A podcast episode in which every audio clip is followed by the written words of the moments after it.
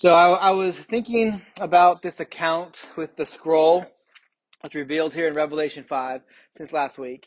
And I was thinking about something that probably most of you guys know nothing about at all, which I'm, I'm thankful that's the case actually, because it benefits me as well.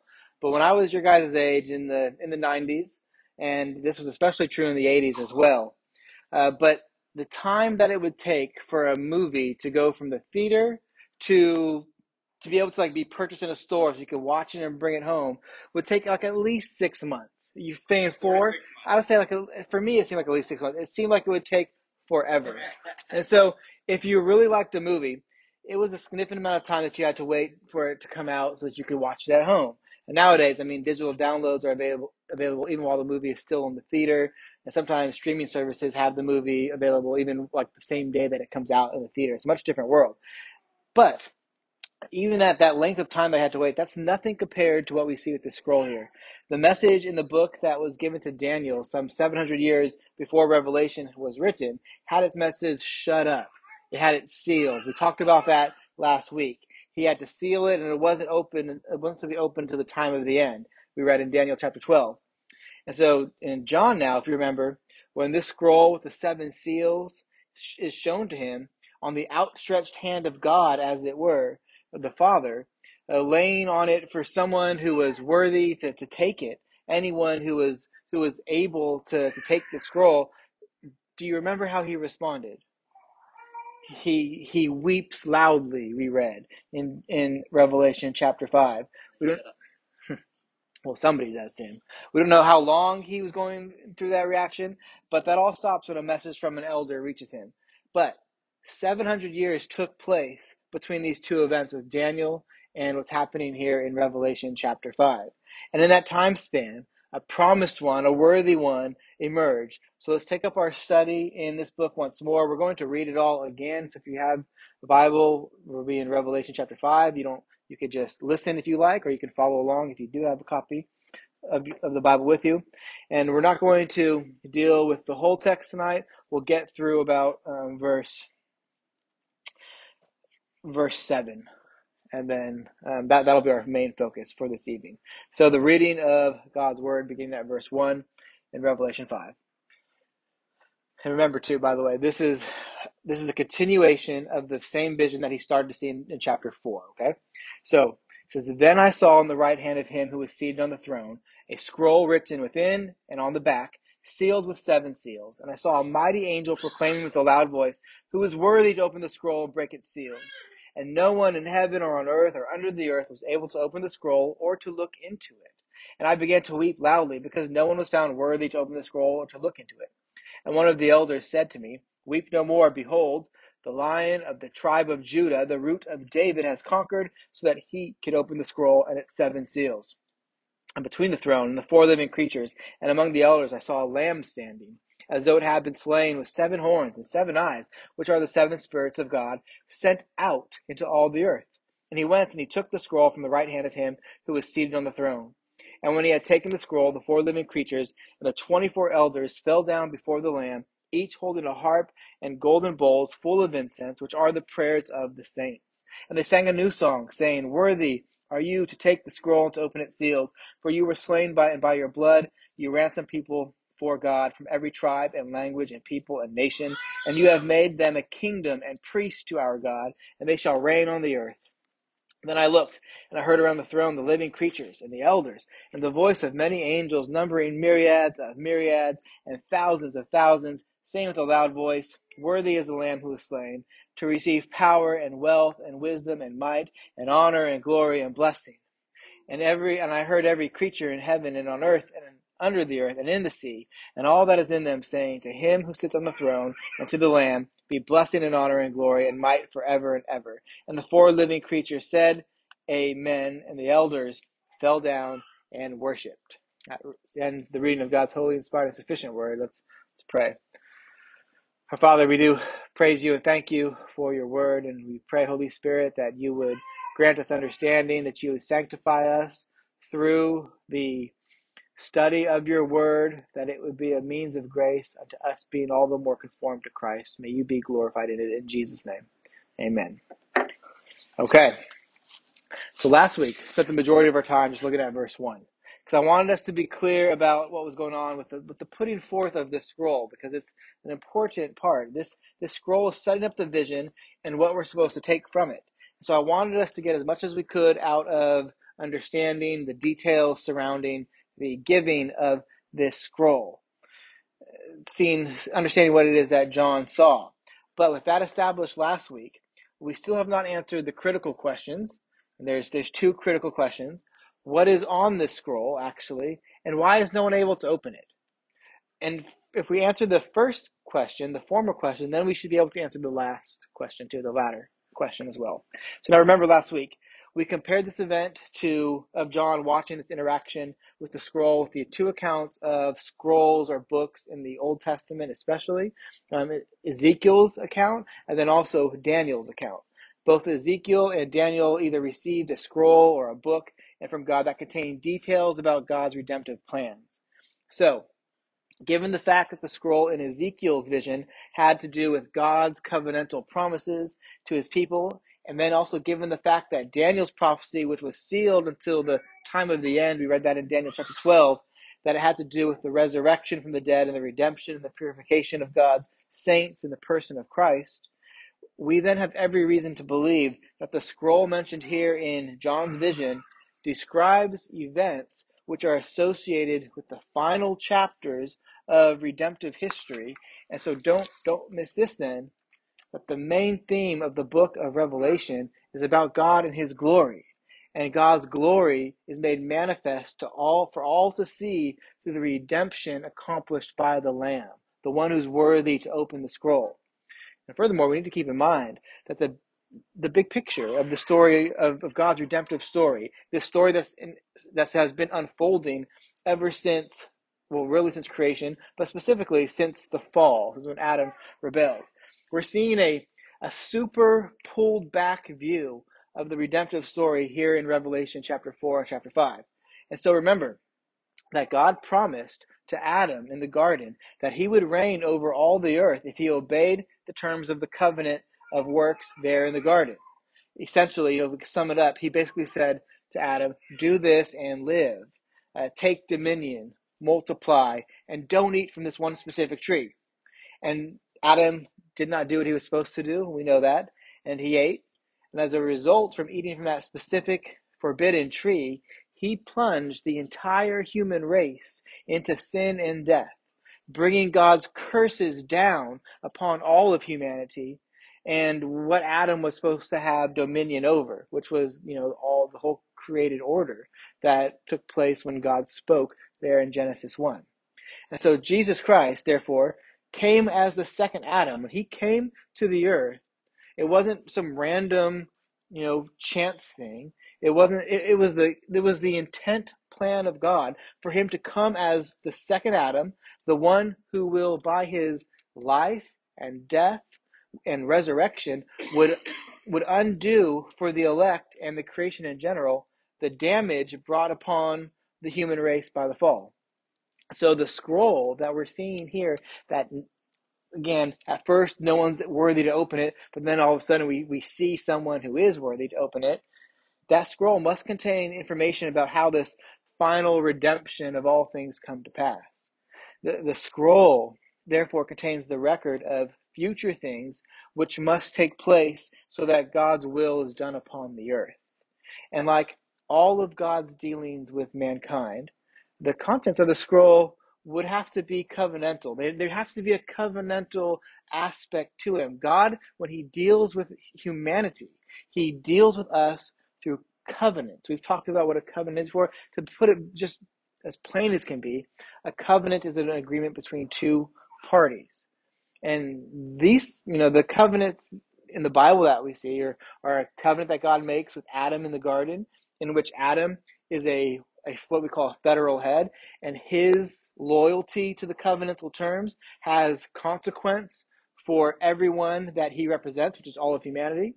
God makes a covenant with Noah, right? And that covenant is is also has implications for everyone living on the earth at all times. Then God makes a covenant with Abraham, and it's unique to him and to his uh, progeny, his his relatives, people that are related to him, then through Moses, then through David, and then finally a covenant with Christ that we call the new covenant or the covenant of grace. And, and one other covenant that I'll mention later this evening about uh, among God the Father, God the Son, and God the Spirit. And so the content of this scroll and, and in all those covenants, God is dealing at, with his creation as the creator through these covenantal terms in which he is lord over and which he establishes. And he is you know he's gracious to give them at all but they're all they're not all exactly the same kind of covenant. They're different covenants. Most of them are covenants of works except for the new covenant which is a covenant of grace. And so because the reality is that god deals with all humanity through covenants the contents of this scroll would be covenantal as well. Because the things to be revealed will not only tell God's people about God's dominion over all the earth and the promised covenantal inheritance for all of his people, the scroll will reveal details of God's judgment upon all of those who have broken his covenant and those who are under a curse. The, the curse that came upon creation with Adam. And so the themes of blessing and cursing reappear yet again in, in God's word. And so we can safely assume that the scroll is a covenant declaration or a testament of the Lamb, specifically as to how he will bring redemptive history to its glorious and its final climax. This had been given to Daniel first or initially, but the angel commanded it to be sealed he commanded the, the words of it, the content of it, to be shut up until the time of the end. And since the scroll contains information about the final chapters of redemptive history, it can't just be opened by anyone. Since all the promises contained in it are, are related to God's promises of a redeemed people.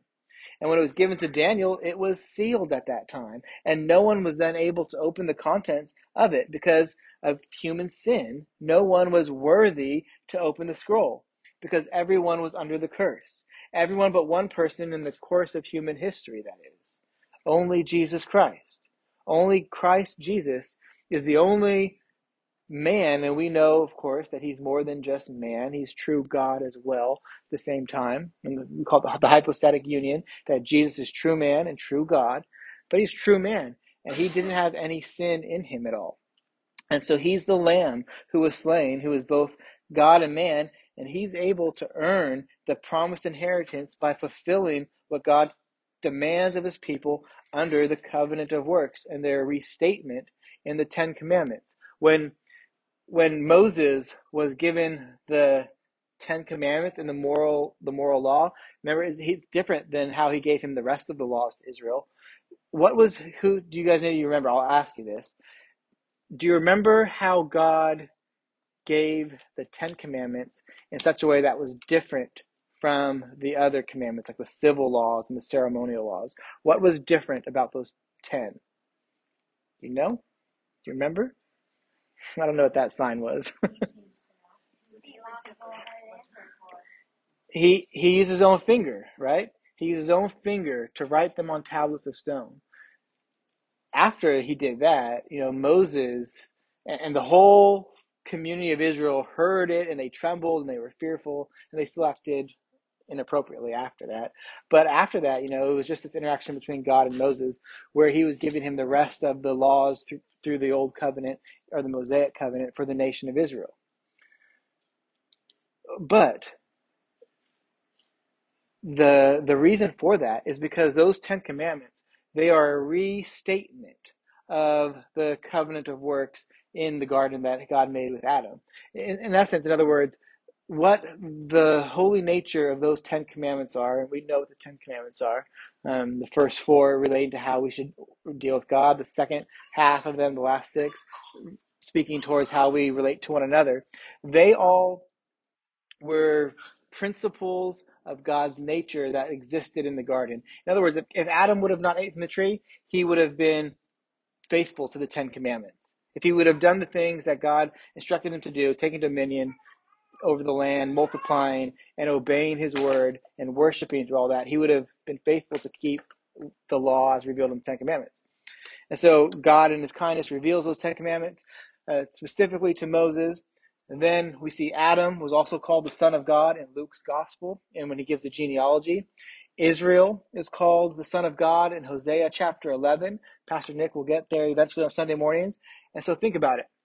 Both Adam and Israel, excuse me, fail to uphold the covenant promises before them. But at the end of the day, according to God's divine plan and message, they were both types pointing to God's only eternal begotten Son, the one who doesn't transgress God's law and violate the covenant. That explains why it is only that Jesus Christ is worthy to open the scroll and that no one else is. He's the worthy one. For he alone kept God's law perfectly and is without sin. Adam failed in that. Israel failed in that. Jesus did not. And so, for the reason as to why John weeps about the possibility of the scroll remaining sealed, which you know is kind of weird because you would think John knows that Jesus is the Redeemer, and so he wouldn't, you know, cry because he knows who's worthy. But of, of course, he does cry. Verse 4 he weeps loudly, even, um, though by this time he knows that Jesus is the Redeemer of God's people. But John, in this vision, he's seen a pulled back view of all of redemptive history. And so, for much of creation's history, they didn't fully understand what would happen in the last days because God had veiled these things before them. They understood much, especially those who were saved. I mean, Jesus said that both Moses and Abraham looked forward to his day, for example. But the mystery of Christ and how the gospel would spread to the nations, the Apostle Paul writes in Ephesians 3, that was not revealed until the time of the apostles. And so, for much of the history of God's people, they lived without access to this information because the scroll was sealed. Why? Because Jesus hadn't come to do his work yet. He hadn't come to do the work that he was destined to do. But once the seal is open, and Jesus has done his work of making atonement, and then in the resurrection, making sure the elect's justification is sure, then then God's people are permitted to see God's purposes for the final chapters of redemptive history. But John's weeping is symbolic or significant towards the fact that there was people had to wait a long time. I mean, from the fall, they had to wait a really long time, about 4,000 years, before they were able to figure out what God's plan was.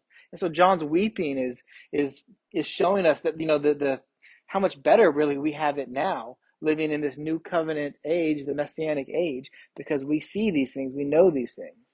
Because this is needed information for the saints who are living in the final chapter of redemptive history.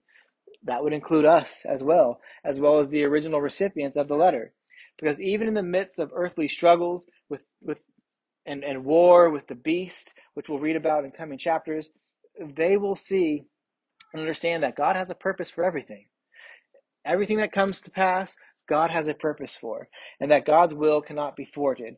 And even despite the wrath of the beast who wages war upon the saints, God's eternal decree will still come to pass. His will will be done. And we're glad that's the case. And so it's glorious to news news to John then, when according to verse five, one of the elders said to him, Weep no more. Behold, the lion, the tribe of Judah, the root of David, has conquered, so that he can open the scroll and its seven seals. Not only is Jesus worthy to open the scroll, the elders this this elder. Remember, uh, the elders they were representative of God's people. They confessed Christ as all God's people do, and so the elder goes on to describe the, in the Lamb in terms of his messianic glory. So notice those titles that are ascribed to Jesus here in, in verse five. Jesus is the Lion of the tribe of Judah, which is foretold in Genesis forty nine. Okay, this is initially spoken of Judah uh, Judah. He's one of the 12 um, brothers that Jacob, the, the 12 sons that Jacob has. And at the end of Jacob's life, Jacob pronounces blessing upon his children. It was a common thing for the patriarch to do, Israel. And so this is Genesis 49, 8 through 10. He says, Judah, your brothers shall praise you. Your hand shall be on the neck of your enemies. Your father's son shall bow down before you. Judah is a lion's cub. From the prey, my son, you have gone up. He stooped down, he crouches a lion, and as a lioness, who dares rouse him? The scepter shall not depart from Judah, nor the ruler's staff from between his feet, until tribute comes to him, and to him shall be the obedience of the peoples. So whereas Jacob promised or prophesied and blessed his children, and that stuff that we read was true of Judah, you know, in a prophetic sense and term. The reality that we should see here in Revelation is that we're being told that Jesus is the greater Judah. He's from his lineage, as Hebrews 7 also affirms, but even more. He, he's, he's the one who that prophecy about Judah is really about. He's the one whose scepter will never uh, fail and there's more here as well. Um, Jesus is the root of David predicted in Isaiah 11. He's who Isaiah or Isaiah prophesied about. Uh, you don't need to turn there. Let me, I'll just read it for you. Isaiah 11, 1. There shall come forth a shoot from the stump of Jesse, and a branch from his root shall bear fruit. Kind of weird sounding, right? But just picture the imagery. There's a, a, a stump, a tree that's been cut off, and from that stump will come a shoot. Uh, something will grow out of it a branch, and it says, and a branch from his roots shall bear fruit. And then verse 10 in Isaiah 11 says, In that day the root of Jesse, who shall stand as a signal for the peoples, of him shall the nations inquire, and his resting place shall be glorious. So that was a, a prophecy about Jesus way back in Isaiah, Isaiah's day, which is like 600 years before Jesus would come. The shoot of Jesse isn't simply David or Solomon, you see. Uh, David is the son of Jesse, that's true. Solomon is the son of David, that's true. But the shoot of Jesse that's being spoken of in Isaiah 11, that's Christ. He's the king promised in the Davidic covenant. He grew up, as it were, from that stump. But there's even more being said here because Jesus is the root of David in Revelation 5. Not simply the shoot of him. Remember, a shoot is like a like a young branch that grows out of a main source. And so for Jesus to be the shoot of Jesse is to say that he descended from him according to his humanity, which is what you know Luke and Matthew both tell us as well. But the root of David is what we read here. And the root is what supports the stump, isn't it? It gives life to the stump. It gives life to the whole tree. And so in Revelation 5, it's the root of David, not the root of Jesse as it is in Isaiah 11. And so the Holy Spirit, though, what is happening here is he's tying that messianic prophecy here back in Isaiah to the Davidic covenant that was given in, I think it's First Kings. And he's showing us that Christ is the promised king who rules and has authority over the people. Christ Jesus is the worthy one. That's all tied back together here in John's revelation, the, the apocalypse of Jesus Christ. And so in his resurrection from the dead, Christ has triumphed over humanity's greatest enemy, death and the grave. He's beat both. And therefore, Jesus has fulfilled the glorious messianic prophecies which speak of God's chosen one overcoming his enemies and exercising his judgment upon them. And Jesus alone is worthy to open the scroll and its seals. The language used here by John is very important. Christ's triumph is not something which lies like in a distant future at, a, at his second advent, but because of the cross and the empty tomb Christ's victory over Satan is an already accomplished fact. It, we're not waiting for Jesus to have victory until he comes again, because he's going to come again. We're still waiting for that promise. I know we were thinking earlier about the time span that, you know, God's people had to wait for uh, in between the giving of that scroll to Daniel and until when it was been able to be read here in um, the Revelation to John that's 700 years, but we've been waiting over 2,000 years now for Christ to come back, or almost 2,000 years. And he, he will come back. But the point of John's language here is to show that Jesus already has victory over Satan. It's an accomplished fact. With the unsealing of this scroll, the time has now come for the conquering one to execute his righteous judgments on behalf of his people. And the nature of these righteous judgments shall be revealed when the seals are opened, which we'll get to in chapter 6, and when Christ's victory over Satan is explained in the following chapters. So, having heard this declaration from the elder, John now describes what happens next. His attention shifts a little bit. Verse 6 begins like this It says, And between the throne and the four living creatures and among the elders, stop there for a second. That's an interesting placement, I think. He's among the elders. Remember also from chapter 1 that Jesus was in the midst of the lampstands, and the lampstands were representative of the seven churches, and the seven churches were representative of all the churches in the uh, all churches that Christ is in the midst of every excuse me, every true church then. And now, here in the second vision cycle, he's among the elders, among, in the midst of. The same thing is being said here. And if you remember, the 24 elders are representative of the people of God in both the Old Covenant and the New Covenant. And so, again, this is a way of encouraging the church and remind us that Christ is with us in this age. He's among his people. Though Christ our Lord has ascended, he's still with his people. And so also, not only do the elders and living creatures worship him who who sits on the throne, they also worship the Lamb. The fact that the Lamb who was slain not only ties his redemptive work to all of God's covenant promises made throughout redemptive history, such as events like like the Passover and all the sacrificial animals that had to die um, within the old covenant system, those were all types that pointed to Christ and his work. But as Isaiah prophesied of God's suffering servant as well, he is like a sheep who goes to the slaughter without silent, without speaking, without complaining, like a lamb led to slaughter silently. Ironically, then, and this confounds the lost even today, the lamb conquers by dying. The Lord God gains victory through what looks like defeat. As soon as the enemy had thought that he won, his L was all already sealed for eternity. And this very point explains why it is that unless we are granted understanding by these mysteries through the Holy Spirit and you know like given ears to hear and eyes to see as we read in Isaiah or in the Gospels as well, the things in this book will remain utterly mysterious to us. Apart from the eyes and ears of faith, it's impossible to understand that Christ's ultimate victory must come through his death and resurrection. But how does a lamb that's been slain stand? Well, the lamb has been killed, but it's not dead. He's alive, of course, and that lamb is Christ. Not a literal lamb. Remember, John isn't giving us a literal description of what he's seeing here. He's explaining theological truths through the symbols in the vision. And so Jesus is the sacrificial lamb that was required to make atonement. He's the lamb slain before the foundation of the world. We'll read that in Revelation 13. He's at the throne of the right hand of the Father. And then John also describes the lamb as follows. He says that he has seven horns with seven eyes, which are the seven spirits of God sent out into all the earth. So the image of the horns suggests like I mean, if you're if you want to, again, we're not technically supposed to like do an image in our mind, but that's because that's not what John's accomplishing. Here, but I mean, uh, that would look weird, right? A lamb with seven horns. Again, that that reaffirms for us here that we're not supposed to see something literal here because rams don't have seven horns. But what is he saying then?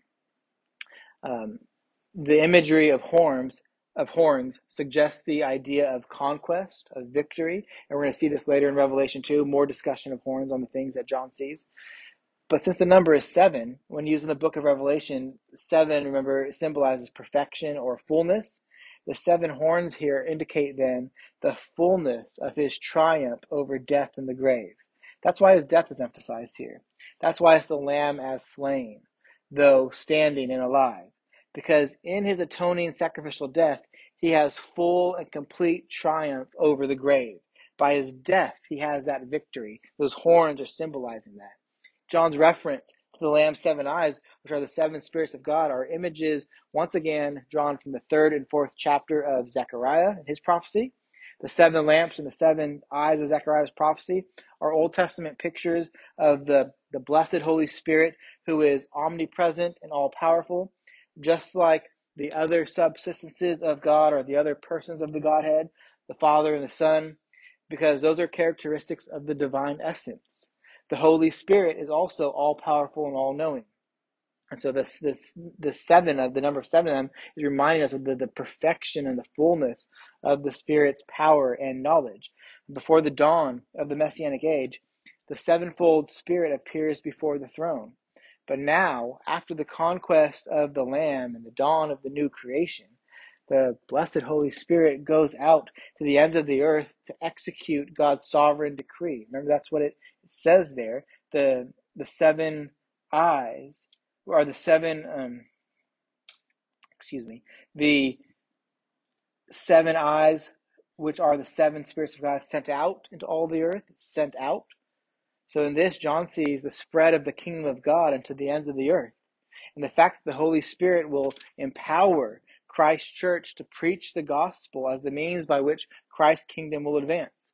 This is alluding to part of the covenant of redemption. That's that covenant that I didn't mention earlier. It's also known as the Pactum Salutis, the covenant of, or the, the pact of salvation. And we see evidence of this covenant, or better said, this plan of God in the pages of Scripture. So, for example, when Jesus is on the cross and he says, It is finished, or when he says, I will lose none of what the Father has given to me. There's other examples as well. But exactly what is finished? Or when did the Father promise to give the Son a people? Those details aren't set forth explicitly in Scripture, but by good and necessary consequence, we can see that there is this pact between Father, Son, and Spirit to save a people. And this has to do with God's eternal decree. Again, we're going to see that in Revelation 13. Jesus called the Lamb slain from before the foundation of the world. Well, was Jesus killed before the as a sacrificial lamb even before the world was created? He wasn't, right? How could he be? He didn't have a human body at that point. Either.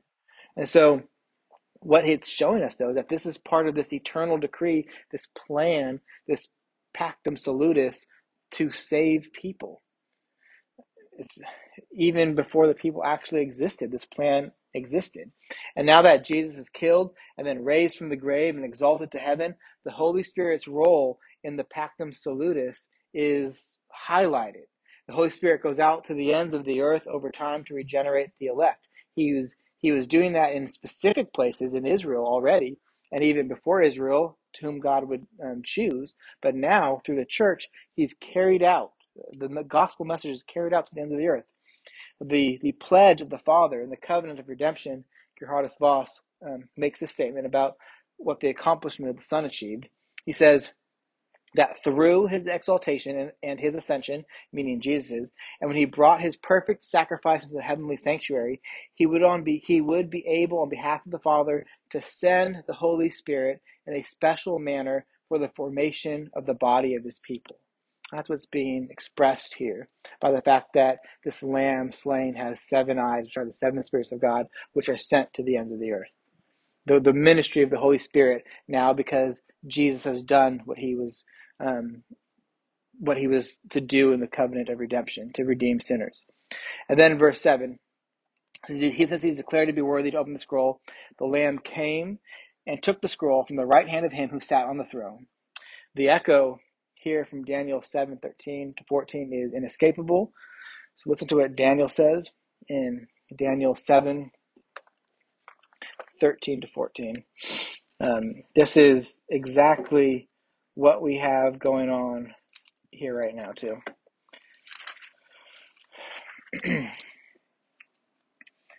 Daniel says, I saw in the night visions, and behold, with the clouds of heaven, there came one like a son of man, and he came to the Ancient of Days, who was and was presented before him. And to him, meaning to, to Jesus, was given dominion and glory and a kingdom that all peoples, nations, and languages should serve him. His dominion is an everlasting dominion which shall not pass away, and his kingdom one that shall not be destroyed. John and John and Daniel are describing the same scene. The fact the Lamb is worthy enables him to approach God's throne and open the scroll and its seals, which will demonstrate his authority and his power over all the earth to establish his kingdom, which shall never be destroyed. Remember when Jesus says that the, the gates of hell shall never prevail against the church. That's what he's talking about. His his kingdom will never be destroyed. He has he's been given dominion over all. He is the king who is over all the kings of the earth, as we read in Revelation 1 5. And when the Lamb draws near to the one seated upon the throne, heaven worships him. And we're going to consider that next week. There's, there's a number of applications application points that we could make from here. I want to just close with just one, okay? So, one of the things that's coming clear to us in this apocalypse of Jesus is the nearness of Jesus to his people. The Lord Jesus is near to his people. It's the nearness of Jesus to his church, the people of God who are in covenant with him through the new covenant. In the opening vision in chapter 1, we read that Jesus was in the midst of the lampstands. And the lampstands were the seven churches. And then in chapters 2 and 3, there's intimate details that the, the Lord Jesus expresses about the seven individual congregations that represent all the church in this messianic age. And then in the second vision, in chapter 4, we're introduced to this group of 24 elders that are around the throne, and they represent, or they're representative of all of God's people, the true people of God in both the old and the new covenants. And in chapter 5, we read that Jesus is among these elders. And he's he's he's said to be among the elders and in the midst of the churches for two good reasons. For one, eternal the eternal God who is Jesus, the eternally begotten Son, entered into his creation to save his people. John 1 says that the Word took on flesh and dwelt among us. He came to be with his people. And he did what Adam failed to do. He did what you can never hope to do. He lived a holy life and he never sinned. His life was then offered on the cross so that an exchange could be made. An exchange could take place so that he could take the penalty that all of your sin deserved and in exchange give to you his righteousness so that you could stand before the Father, the Son, and the Spirit and not die. And you could be even more than that, declared righteous. You understand, right, that if you're a Christian here this evening, that if you if you that you are then accepted in the beloved, accepted by God in Christ. That your union with Christ is the sufficient means of your justification. That you don't have to earn your place before God because Christ earned it for you. Jesus is the way, the truth, and the life. Not Jesus plus your good works is the way, truth, and, and the life. Jesus is that all by himself. And so the gospel sets you free, free to live and to pursue righteousness out of thankfulness and joy for God's mercy in your life. And because that's true as well, Christ is always with us. He's with us by his Spirit, whom he has given to us. He's among the people of God. He's in the midst of his churches, and he's always that. Turn with me to Matthew 28 if your Bible is still open. I want you to see this especially. This is commonly known as the Great Commission. The Great Commission is not just a, a Baptist thing, it's a Christian thing. It says all, every Christian's, I guess, marching orders, you could say. I want you to especially, especially see verse 20, but beginning at verse 18. And Jesus came and said to them, All authority in heaven and on earth has been given to me. All authority. Okay. And then he says, Go therefore and make disciples of all nations, baptizing them in the name of the Father and of the Son and of the Holy Spirit, teaching them to observe all that I have commanded you. And behold, I am with you always to the end of the age. He's describing here actually what we've been studying tonight. He's the worthy one who was able to open the scroll. And then, since he's that worthy one, all authority in heaven and on earth is given to him. He's opened the scroll, and the Spirit is going to the edges of the of the earth. How exactly? By the church, who fulfills the Great Commission through the preaching of God's word. But notice verse 20, the end of it.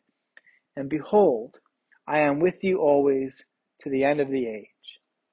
Again, Christ is among the the elders. He's in the midst of the lampstands. Those those two things that are supposed to be representing the church and the the people of God in the old and new covenants.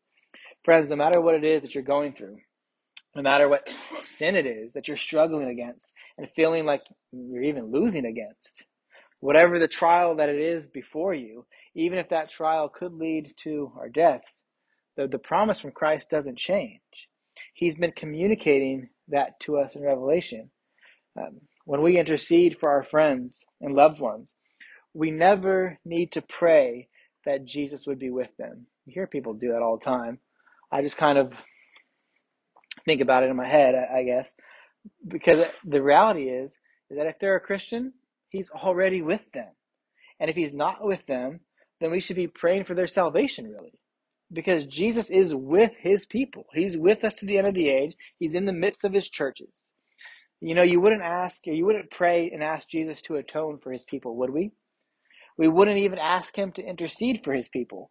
We wouldn't do that because we know that he already is he already has made atonement for his people. We wouldn't do that because we know that he lives to make intercession for us according to Hebrews 7 and 8. Instead, when we pray about those things, we thank him for those things. We thank him for making atonement for us. We thank him for interceding for us, especially when we are weak. And the apocalypse here is helping us to see, even though it is common today for people to pray for Jesus to be with someone, that we don't need to do that. He is with us. We can thank Jesus for being with whoever it is. We can thank Jesus for being with Sandy right now. She's dealing with this cancer that is most likely going to be the means that takes her home to heaven. We could thank Jesus for being with Chris through the cancer that he's having to, to, to deal with and go through.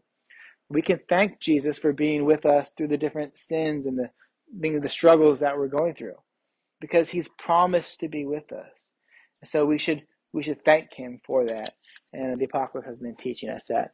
So we have um next week to to look at the the worship that happens of Jesus here after um, he's opened the scroll and he's taken it, and that's I'm excited to get to that. But let's pray, and then we'll take any questions if you have any. Lord God, we praise you for the plan of salvation, knowing, Lord, that we could not save ourselves, uh, knowing that we wouldn't even desire to be saved. Um, we wouldn't even really know that that's something that we needed if you didn't operate in the manner that you chose. And so we thank you for your mercy and your grace and your plan of redemption in which you sent Jesus to live the life that we could not and to take the death that we deserve. And then we praise you, Father and Spirit, for raising him on the third day in accordance with the scriptures, so that all who trust in him can be sure of the salvation that you have provided. We're so grateful as well, Jesus, that you are always with us. May we never forget that. May that be motivation as well, even for us to pursue holiness. But more than all, more than that, even, may it be motivation for us to be grateful and thankful that you, the God who created everything, the God who is transcendent, is so near to us. So we praise you and we need you, and we pray this all in Jesus' name. Amen. All right, guys, anything I could do to make any of that clear if something wasn't making sense? Anything I could elaborate on? Yeah. has a vision, right? And he describes this over to the whole um, papyrus scroll or yeah. Yeah. What, what, what, what I mean is, did God make this vision form that he? Because he says, and then I saw the lamb seven horns. But did he really see the lamb seven horns, or did John put that into words for us? Yeah. So it's hard to to describe, but he so John does I think see something. He's given this vision, but the vision is such that he's not actually describing to us this is a feature of apocalyptic literature that he's not actually describing to us exactly what he sees. He's describing to us what is true through symbols. And so like I, like I said so he doesn't see a lamb that's all bloody that's standing and has seven literal horns and seven eyes that are somehow, you know, going out from him into all the earth. He's expressing what is being revealed to him in this vision, which are these theological truths. And he's writing them in this descriptive way that was a popular form of literature 2,000 years ago. It's a popular literature that's not really um, popular now. If you remember, this was this is our 25th sermon. This I think I might have mentioned in the first sermon that the only thing that kind of comes close to apocalyptic, apocalyptic literature for us today are like political cartoons. Sometimes if you see political cartoons, like you'll see like a donkey representing the Democratic Party, and it'll be sitting like on a like a giant bomb or something like that. Well, is the Democratic Party?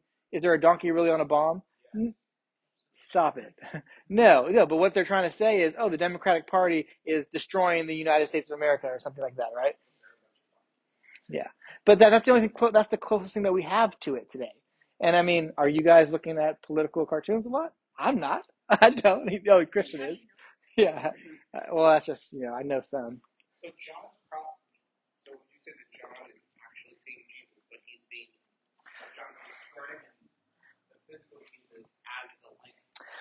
tie in people understand what a lamb is in that culture. Well, It- it's the best blood, right? You, that's what you would say, right? I, I guess so. Yeah, I guess. I guess so. Remember too that so the the the vision from chapter four and chapter five is this pulled back vision of creation start to finish. And so like he's seeing how much does he see? How long does this vision really last? Is he like writing down everything that he could have saw, or is he just containing down certain parts? Does he get the whole vision and then does he does it stop and then does he write, or is he writing it down as it happens? Like those things I don't know. Either way, we know that we get scripture as people were inspired or they're carried about by the Holy Spirit. So that's how they're able to say what they need to say because God's, um, you know, inspiring them to do so. To know that we're not missing anything that we need. Right. Yeah. So yeah, he's got he has here what we need to know. But yeah, I, I don't know exactly if that's exactly what he's seeing or if it's somehow just being expressed another way. But yeah, Adam. How is it wrong for us to picture Jesus in our minds, but it's okay for John to vividly describe him physic like as a physical thing? Yeah, I understand that tension. So I guess when I think about it myself, John doesn't actually describe what he actually physically looks like.